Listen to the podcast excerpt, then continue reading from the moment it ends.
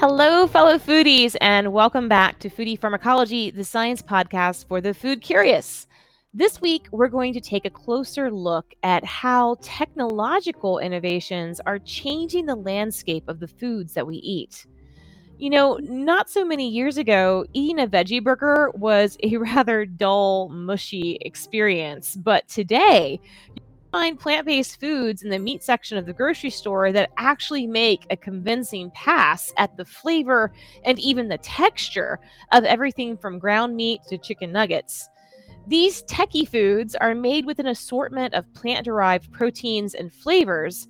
And a big part of the pitch from this emerging industry is that they serve as a friendly alternative to meat lovers who aren't quite ready to take the plunge into a full vegetarian diet. But one big that I, I've often pondered is just how healthy can these uber processed foods be, even if they're made from plants? And what about the added sodium and other products that are added to achieve those meaty flavors and textures? Also, what about the waste stream? Is this extractive process sustainable? Wouldn't it just be healthier for our bodies and the planet to grow and eat whole fruits and vegetables. Go on and on with my litany of questions. So it's lucky for me and lucky for you, dear listeners, that we have a very special guest today who can shed some much needed insight on this industry and take us behind the scenes of where things like pea proteins to fungal mycelia and cultured meat are transformed into an array of products. Our guest today is Larissa Zimberoff. She is a freelance journalist and an author covering the intersection of food and technology. Her new book, which is Technically Food Inside Silicon Valley's Mission to Change What We Eat, um, it covers how what we eat is rapidly changing and the startups that are moving that change. Her work has appeared in New York Times, Wall Street Journal, Bloomberg Business Week, The Atlantic, Wired, and many more. After working in high tech for a decade, she earned an MFA from the New School in New York City, and she lives today in the San Francisco Bay Area and will gamely try any new food. And I'm, I'm eager to learn about what her perspectives are on some of these interesting new foods. So thanks so much for coming on the show, Larissa. It's great to meet you. Thank you, Cassandra. I'm so happy to be here. I feel like talking to a scientist is going to really get what I'm talking about. Yeah, well, I love that about your book. You definitely get into the science behind, you know, some of these really interesting um, and very new technologies. But I want to maybe start our discussion just by touching on what really drove you to write this book. Um, was it something just a personal drive, or what was it? Yeah, I I went after grad at the end of grad school, my my thesis advisor told me I needed to figure out what what made me exotic. And as a you know, a girl from the San Fernando Valley, Los Angeles, um, you know, a white person, I didn't easily come up with what made me exotic. And it took me some time. And slowly I figured out that what makes me exotic is that I have type 1 diabetes, which means that I have to pay attention to everything I put in my mouth so that I can take the appropriate amount of insulin at every meal. And it's complicated. Um, I mention in my book that I see through food, that I um, have x ray vision. I, I, look at the macronutrients of food. Um, I don't see a donut, although I do see a donut. Uh, what I really see is how it's going to hit me, um, what it's going to make my blood sugar do. I look at fats, uh, proteins, fiber, carbohydrates. I look at the macronutrients of a food. And what I realized was that all of these new foods were so complicated, but also so manufactured that um, I'm healthiest when I eat fruits and vegetables and no processed foods, no packaged foods. It's easiest for me to manage my blood sugar. Um, so this this advent of new food had me concerned, and then all of my friends and family and even strangers always wanted to know, like, what's this mean for me? What's in it? Like, is this any good? Is this delicious? Right? They had all, all the questions. And I thought, okay, I, I could marry my like quest to like look through food and my desire to um, break it down for people and share sort of my my learnings about nutrition. I've had diabetes since i was 12 years old um, so i have many decades under my belt to um, to share with people.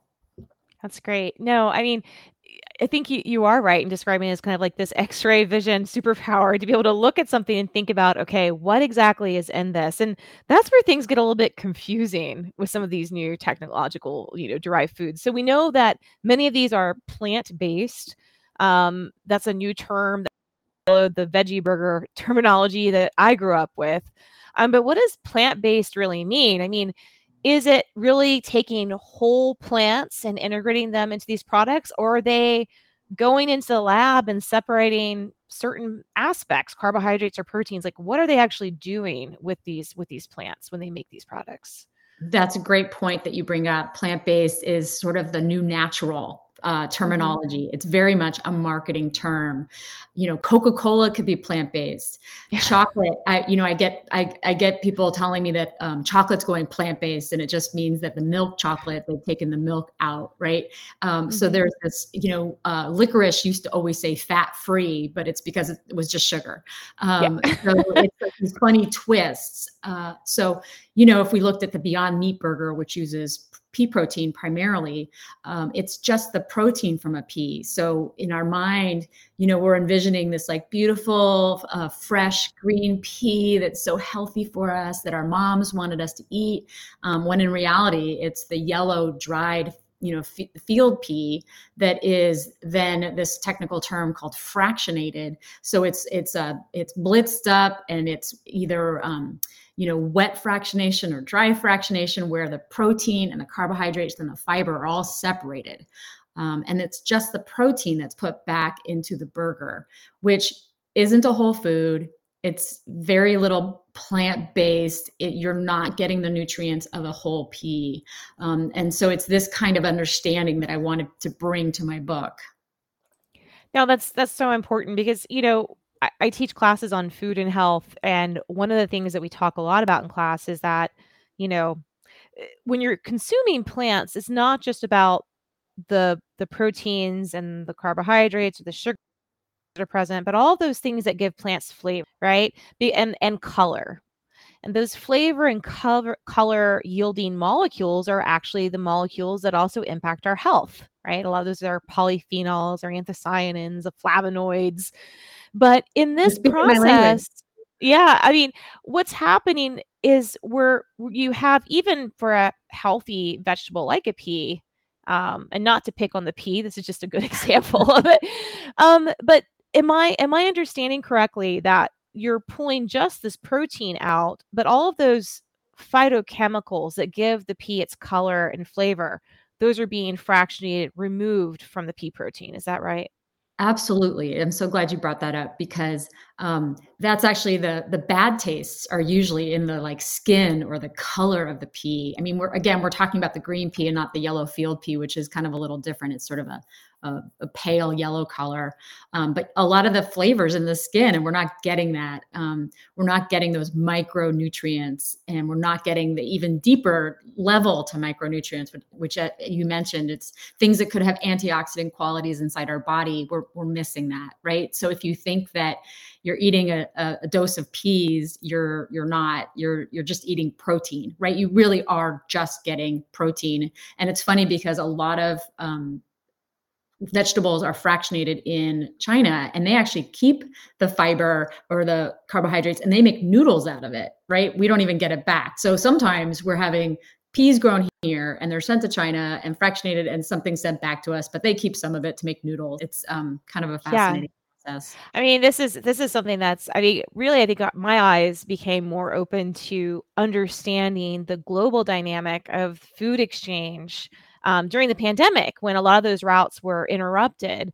And it is amazing. You can have something grown in the US that's shipped abroad, processed abroad, and then a piece of it sent back. So, this idea around all natural, sustainable, it's not necessarily sustainable and it's not really all natural either. Um, so, there's yeah. it's hard though to differentiate between marketing right? And yeah. and, it's and problematic science. because shipping shipping was very cheap. I don't i haven't paid attention to like how it is Mhm. today with all the like problems. Um i mean i can't even imagine with what's going on in ukraine like uh, what sh- shipping looks like right Mhm. now. But um it was so cheap and it's why um you know we would get blueberries from chile or you know just all kinds of you know fruits and vegetables from elsewhere and didn't blink at it. Yeah yeah because of the the well yeah i think things may change in the future with rising fuel prices um Gosh, fuel well, prices yes Yeah. So I guess one other interesting aspect of of some of the evolving kind of veg that they're not veggie burgers, the Beyond Burger, and these other other products are coming out is that they've also started to incorporate something known as heme. What is heme and how is vegetable based heme made and incorporated into these products and why do they put it in these products? Yeah. So at the moment, we've got it in an Impossible Burger. So they they are the sort of famous for coming up with heme, which gives their burger both color change, so the shift from pink to brown, sort of that Maillard reaction, um, and it also they also say that it gives flavor, um, that it it sparks chemical reactions in our in our mouths. I it's it's made using they have to use GMO to make uh, genetically modified ingredients. To they take yeast that will um, produce a, a, a soy leg, leg hope. it's a very hard word to pronounce. Lego hemoglobin, um, and they because it can't be. It's too timely to like grow soybean nodules, root nodules, and take it, extract it from that. So they make it in big tanks, fermentation tanks, you know, much like sugar's made, much like many of the ingredients that are kind of base base layer ingredients to our food system. And they are taking this genetically engineered yeast, which expels this like soy hemoglobin protein that they then put into the burger. And it's, you know, they said that the burger tasted like crab cakes when it wasn't in the in the burger. And i have often asked if i can try a burger without heme so that i can confirm it like like live and in person.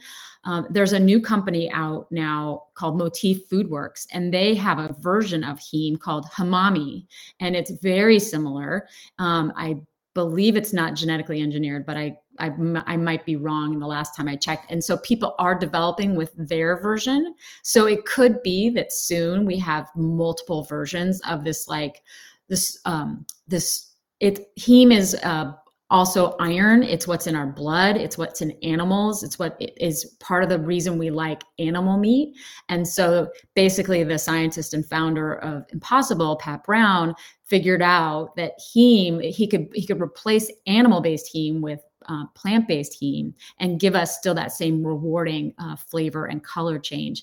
Now, um, some studies are out that show that animal-based heme is um, a cardio is bad for us cardiovascularly um, and heart disease, but um, I don't know the answer for plant-based heme because there aren't really studies. So one of the things I kind of suggest is that we are in essence beta testers of all this food because we don't have academic tests. Yeah, that's that's a really interesting point. I mean, another thing that you bring up in the book too is that a lot of these studies that are put out about the safety of some of these food products are actually funded by the food companies that produce the products themselves. So there's not as much third party um, validation in some and, cases. And there's just very few st- studies done at all. You know, Beyond Meat recently helped um, help with one at Stanford um, basically testing to see, doing a study to see if uh, people that ate Beyond Meat for more than two servings a day versus regular meat for more than two servings and what what the differences were. But they provided product. they were part of the study, um, and they're one of the few that's even done that. So it's sort of a knock, but it's sort of well, at least they're doing something. Yeah, yeah. Well, that's that's a. It's I'll, I'll circle back to this, but you know the the idea that we've gone from this very highly biodiverse food systems to now these global kind of monoculture monocropping in a way this is like the next evolution in monocropping of, of, of making these these very defined products that are then manipulated um, incredibly in the lab. Um, but i think what what is i think stunning and and fascinating from a scientific perspective is all the different sources where they've mm-hmm. found ingredients that can be transformed into meat-like products. So one of the other ones I was really fascinated with was your your chapter on mycelia and on, on fungal products. And I'm wondering, you know, when again we used to think of the the kind of large mushroom you know fruiting bodies of mushrooms as a way of having kind of a, a, vegetarian option for sandwiches but it's gone well beyond that you write about basically mushroom based bacon and i how does that taste and and how does that cook uh, in the pan as well and how is it made yeah. So mushrooms are the fruiting body, and mycelium that you mentioned earlier is the underground root like structure. Sometimes people call it the information superhighway. It's like how the forest talks to each other. It breaks down organisms that, like, you know, trees and animals and bugs, like, and plants, and it just breaks it all down and it sends it sends nutrients where they're needed. Um, but um, an example of the first use of mycelium as a protein, so it's also called mycoprotein, is Quorn, Q U O R N, and you can find sort of you know quote unquote chicken nuggets in the in the grocery store in the frozen section that are made by Quorn and include mycoprotein that they discovered in England, like on the side of a river. Um, flash forward to today, and there are about five to eight startups that I know of that are all growing different forms of mycoprotein. And in fact, some are growing the same exact mycoprotein, right? And so, it, you know, it's sort of, I guess, like eating beef from one person or eating beef from another person. It's the same basic cow. But um, yeah, so so we're, we've sort of eventually might have a, like 20 mycoprotein steaks to choose from. And it's grown mostly in big silver tanks, sort of like you might see in a brewery that needs it needs nutrients to grow, and you end up having this like thread-like mass that eventually the water's taken out and it's compressed into a chicken breast or a steak or you know maybe something we don't even know. Like you know, I've been told it makes a great crab cake, and there mycelium doesn't need a ton of added gunk like gels and binders and emulsifiers, which is um, one reason I'm actually excited about mycelium.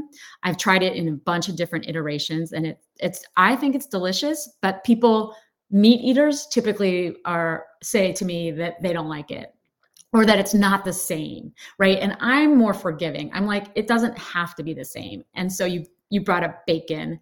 So bacon, the the maker that I know is in um, the East Coast in Albany, and they're actually growing it in long trays that have the nutrients below it, and then they they have to kind of convince the mycelium to keep growing layer by layer by layer, and eventually they slice, they smoke it, they add some flavors, natural smoke, and some like there's like seven ingredients in this thing, and most of it is flavoring, like think things you know, and then they cut it like bacon, and they do add they do have to add coconut oil. So one of the complexities of most plant-based foods today is that it uses coconut oil or palm oil or sometimes uses sunflower oil which is a better oil for us versus the saturated fat oils like coconut. Um, but the i think the bacon's great right? It it usually gets it usually cooks up pretty quickly. It usually if you you have to watch these things very carefully. So cooking is a little more difficult. And um, it, there is a little user error involved in trying these new foods. Yeah, yeah, that's you thinking about cooking. Um, yeah, it's it's just I, I guess that one of my underlying thoughts about all these technological innovations in the food space and around this idea of health, but not they're not always often completely healthy because again we talked about the issue with sustainability for planetary health but also you know the requirement of all these additional binders and fillers and oils to, in order to get that kind of crispness to to the food product. Um and it in some cases they're difficult to cook. Some t- cases they're easy to cook for you know and can kind of fall in that convenience category but I just can't help but think, why aren't we doing more just to teach people how to cook a good vegetarian meal with whole fruits and vegetables? It is why is that so so difficult of a move? Or maybe it's because you can't capitalize on it as well. I don't know. This is my bigger esoteric question of like, why why do we no, do these like extraordinary things? Why not just teach people how to cook vegetables?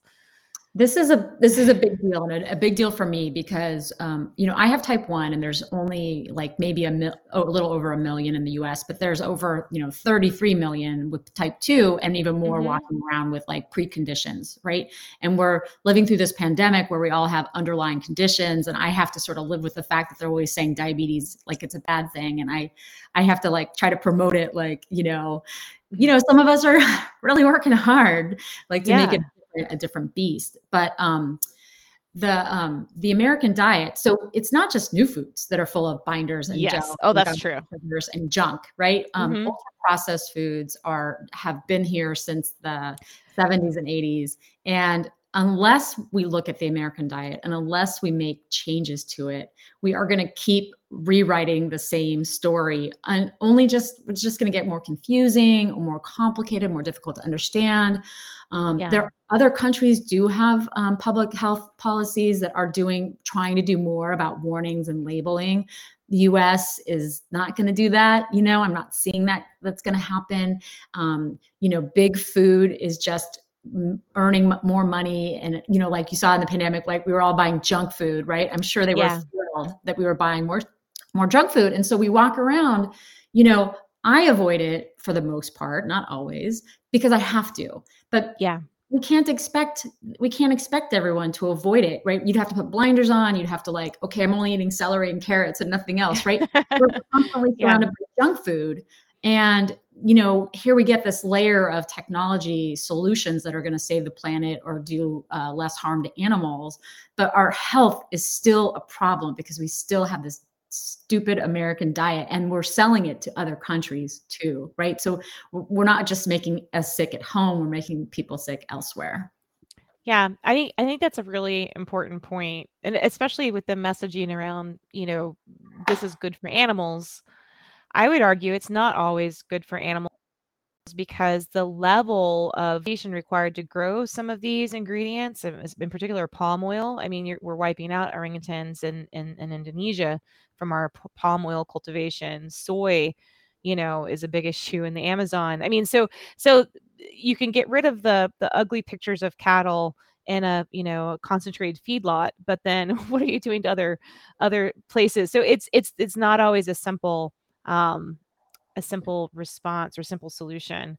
Yeah. Um, all of the plant-based foods and all of the cultured foods all depend on crops and they all depend on the same monocrops that we depend mm-hmm. on now so we've we've removed animals from the equation maybe right maybe mm-hmm. we can mm-hmm. get there where they're gone and we we are improving because of that but unless we increase biodiversity unless we really make radical changes right which needs everyone to work together you know it's it's kind of awesome to see what's happening with uh, the war with Russia and Ukraine because you're really seeing like people working, uh, countries working together to do something, right? Yeah.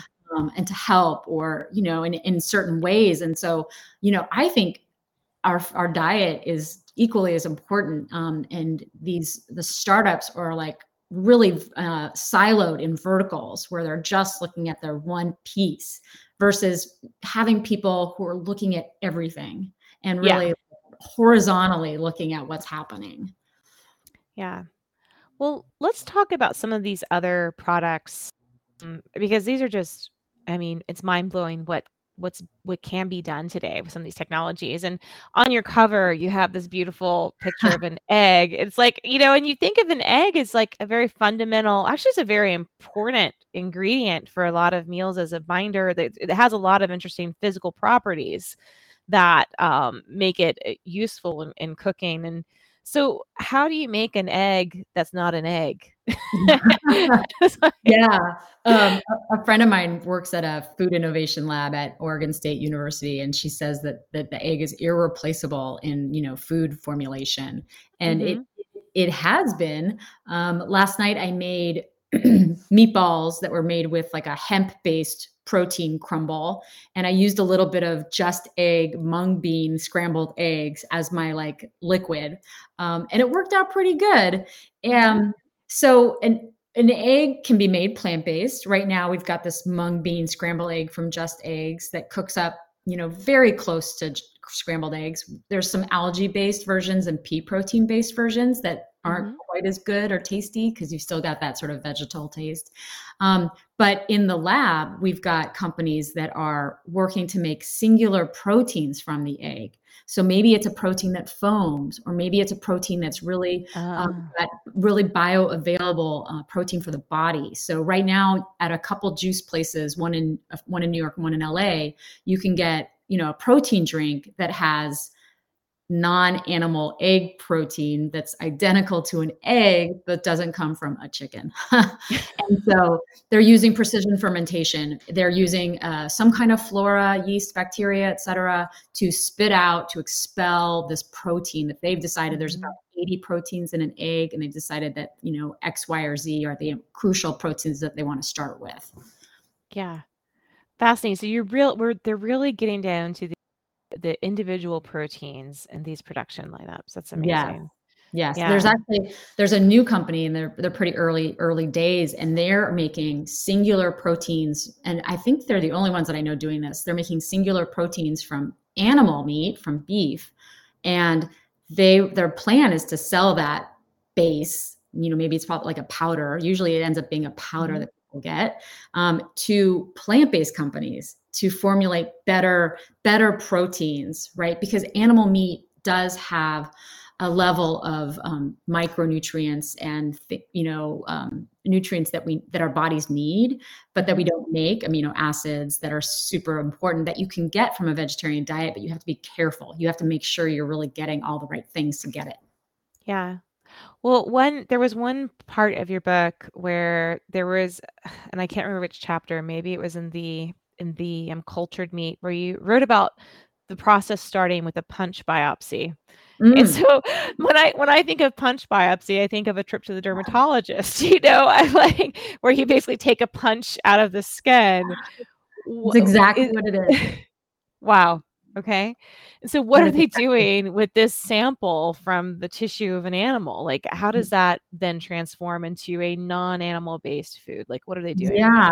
So um so that there's a there's a terminology thing here that we can maybe talk about later, right? Yeah. It's like non-animal whey protein, which is identical to whey protein, uh, but it doesn't. It's not coming from the the cow that moment, right? It came from the cow maybe a year earlier where they pulled out they did the punch biopsy of the cow uh, sorry this isn't for the whey protein but for cultured meat right they they're mm-hmm. doing punch biopsies to to locate the best, the very best cells, the cells that grow. And they, they want muscle cells, they want fat cells, they want they want it all. And then they feed them nutrients to see what keeps growing really well. Because what they want is something that will just grow in perpetuity. So they don't have to mm-hmm. keep going back to get these punch biopsies. They could just use one. Um, yeah. And if the right one, they can just, you know, keep it under, you know, freezing conditions and just go back to those cells and then just like replicate the cells by feeding it nutrients um, just like so just like a cow eats food to grow its mass these cells eat nutrients to grow its mass. Mm-hmm. um, it needs hormones like insulin it needs amino acids it needs carbohydrates it needs its sugars right? It needs very similar things to how you or i might need food to survive and how animals might need food to survive yeah.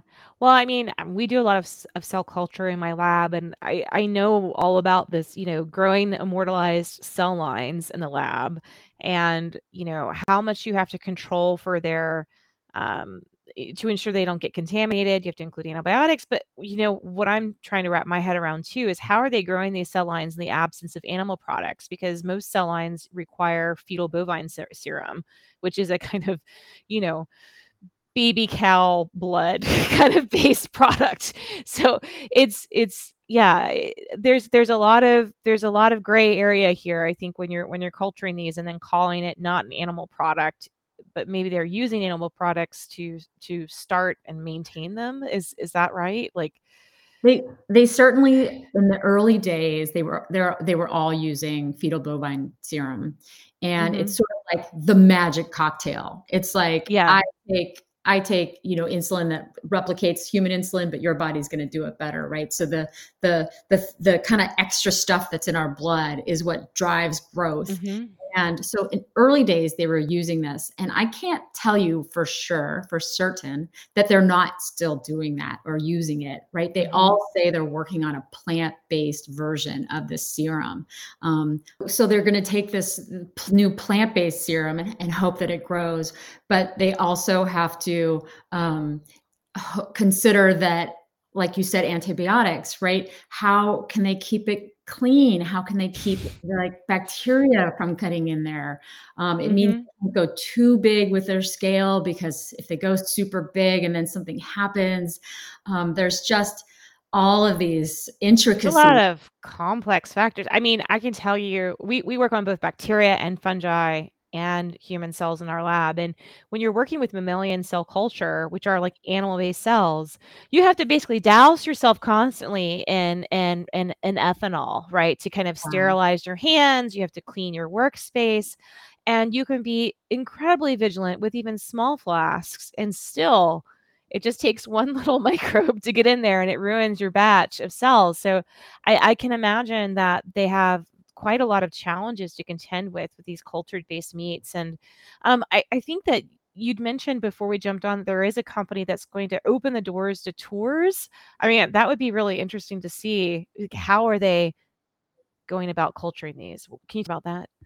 Yeah. So Upside Foods is located in Emeryville, California. They used to be called Memphis Meats. And if you read buy my book, they're called Memphis Meats. But if you listen to the audio of my book, I corrected it, um, which was great. it happened right when I started, you know, working on the audio.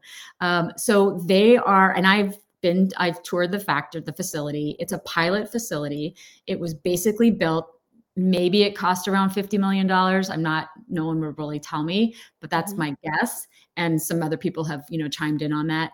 So they've built this facility, but it's solely to get USDA and FDA approval on cultured meat, which is just kind of mind blowing. I mean, just imagine if like some rancher had to had to build like a meat packing plant, right, um, to get approval to sell meat. Yeah. Um, so yeah, they're once a quarter they're going to open up their building to give people tours, and it kind of I'm going to make this point. It reminds me of the Mormon temple when they build new Mormon temples and they want them always to be these like magnificent buildings that like put awe, like right, inspires mm-hmm. awe in the people that go see them. And I went to see the one in San Diego after it was built, and they let people in. We have to put little booties on our shoes so we don't muss the carpet.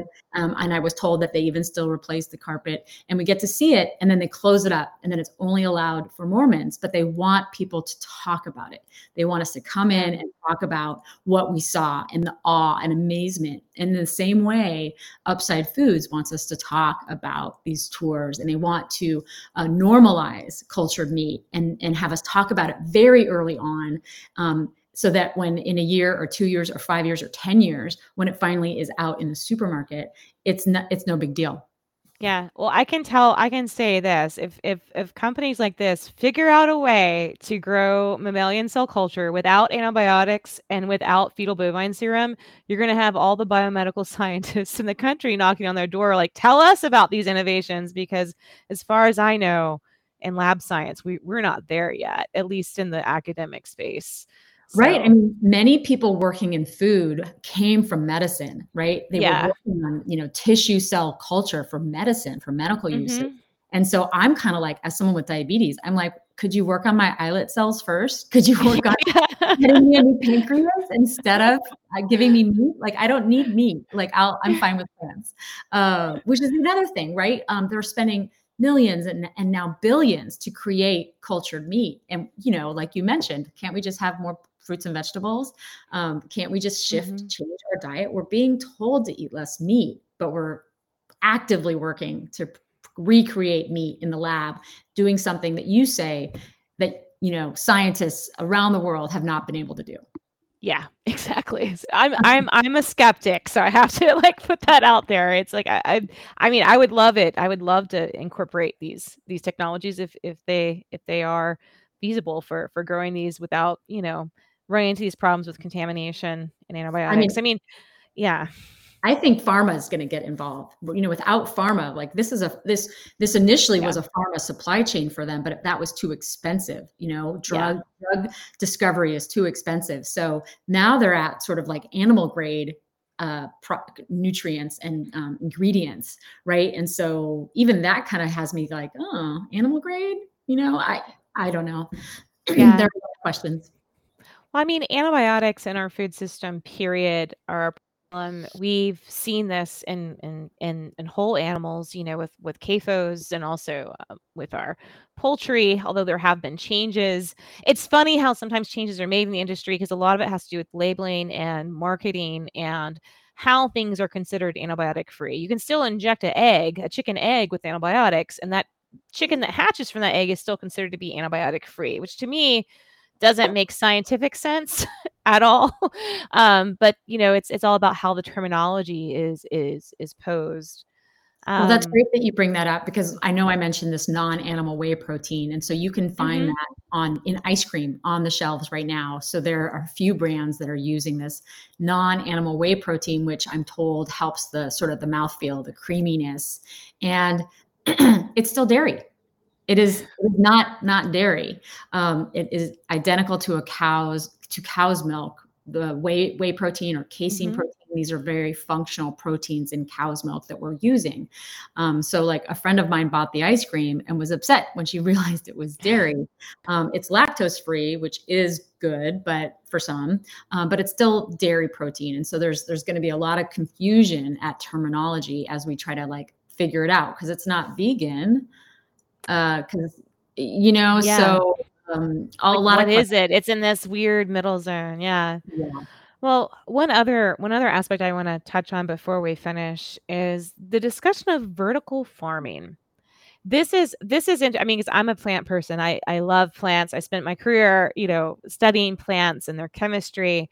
And you bring up a really good point in the book about you know the questions that we don't have answers to yet.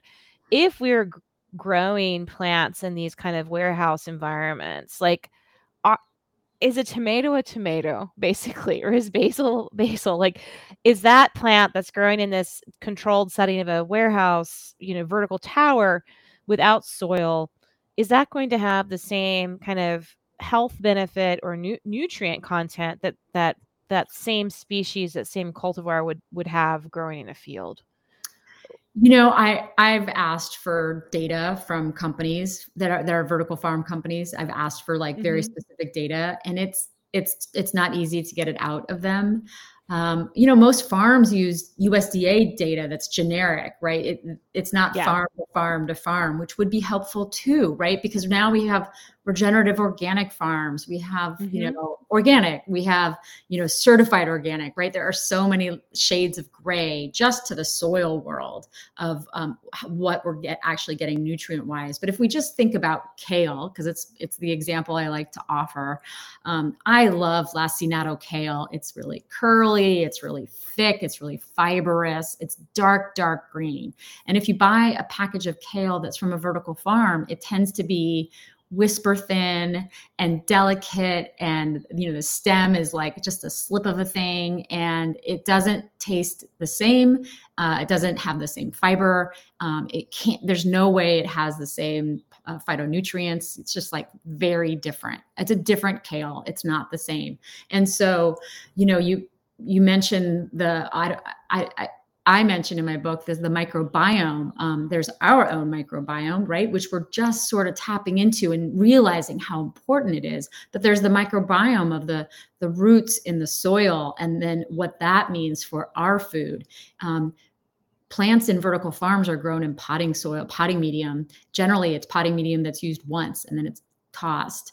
And that's like coconut, it's uh, peat, it's um, peat it's just a mix of like you know could even be inorganic. One company one vertical farm uses a um, they they do aeroponics so the uh, roots are just hanging in the air and they're misted but their seeds are grown in this like blanket. It's like a fluffy blanket made from recycled plastic bottles right? And so just you're just and the and the roots are white white white. They're like brilliant and white right? And you expect dirt and you expect brown and i'm not saying that white is bad and dirt and soil are good, but like there are differences and we don't know them.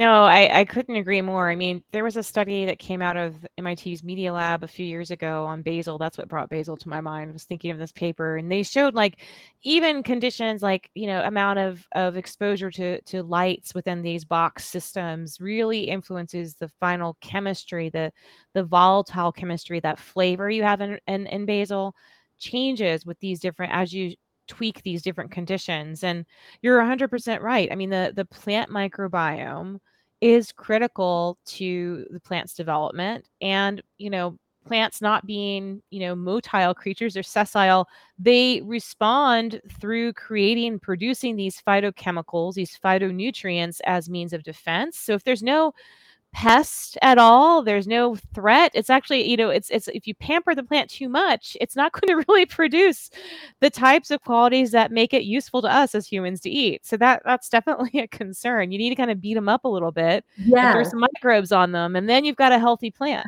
so yeah it's like dry farming grapes or tomatoes right people do mm-hmm. that for flavor um, and flavor is how you know something is good for you I, you know, Dan Barber exactly. like say that to me, and I like to repeat it.